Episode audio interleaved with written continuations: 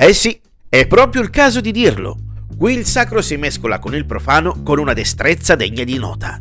Questo perché la figura di Elijah Craig non è stata solamente quella del devoto uomo di chiesa, educatore e predicatore di fede battista, ma anche di abile uomo di affari in grado di realizzare una delle bevande di cui il genere umano può vantarsi di aver creato, e il cui nome è Barbon.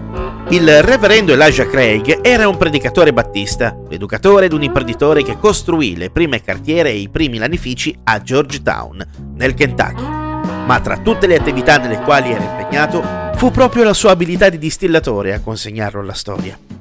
La genesi di questo vero e proprio nettare degli dei alcolici nacque per caso.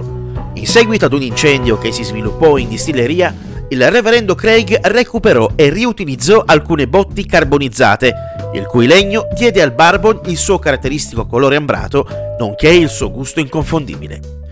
Più in particolare, l'Elijah Craig Small Bucket viene prodotto in una quantità limitata di lotti, rendendolo di fatto un prodotto unico, con una quantità di 200 botti per ogni lotto di produzione. Altra caratteristica che rende unico questo barbon è il suo periodo di invecchiamento, che varia dagli 8 ai 12 anni. Elijah Craig uomo aveva molteplici aspetti.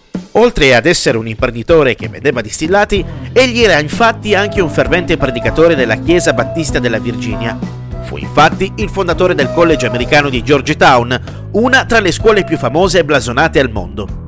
Insomma, una figura che ben si divisa tra ciò che è sacro e ciò che è profano. Prima ti tenta con l'inconfondibile luciferino gusto del barbon, per poi redimerti per tutti i tuoi peccati.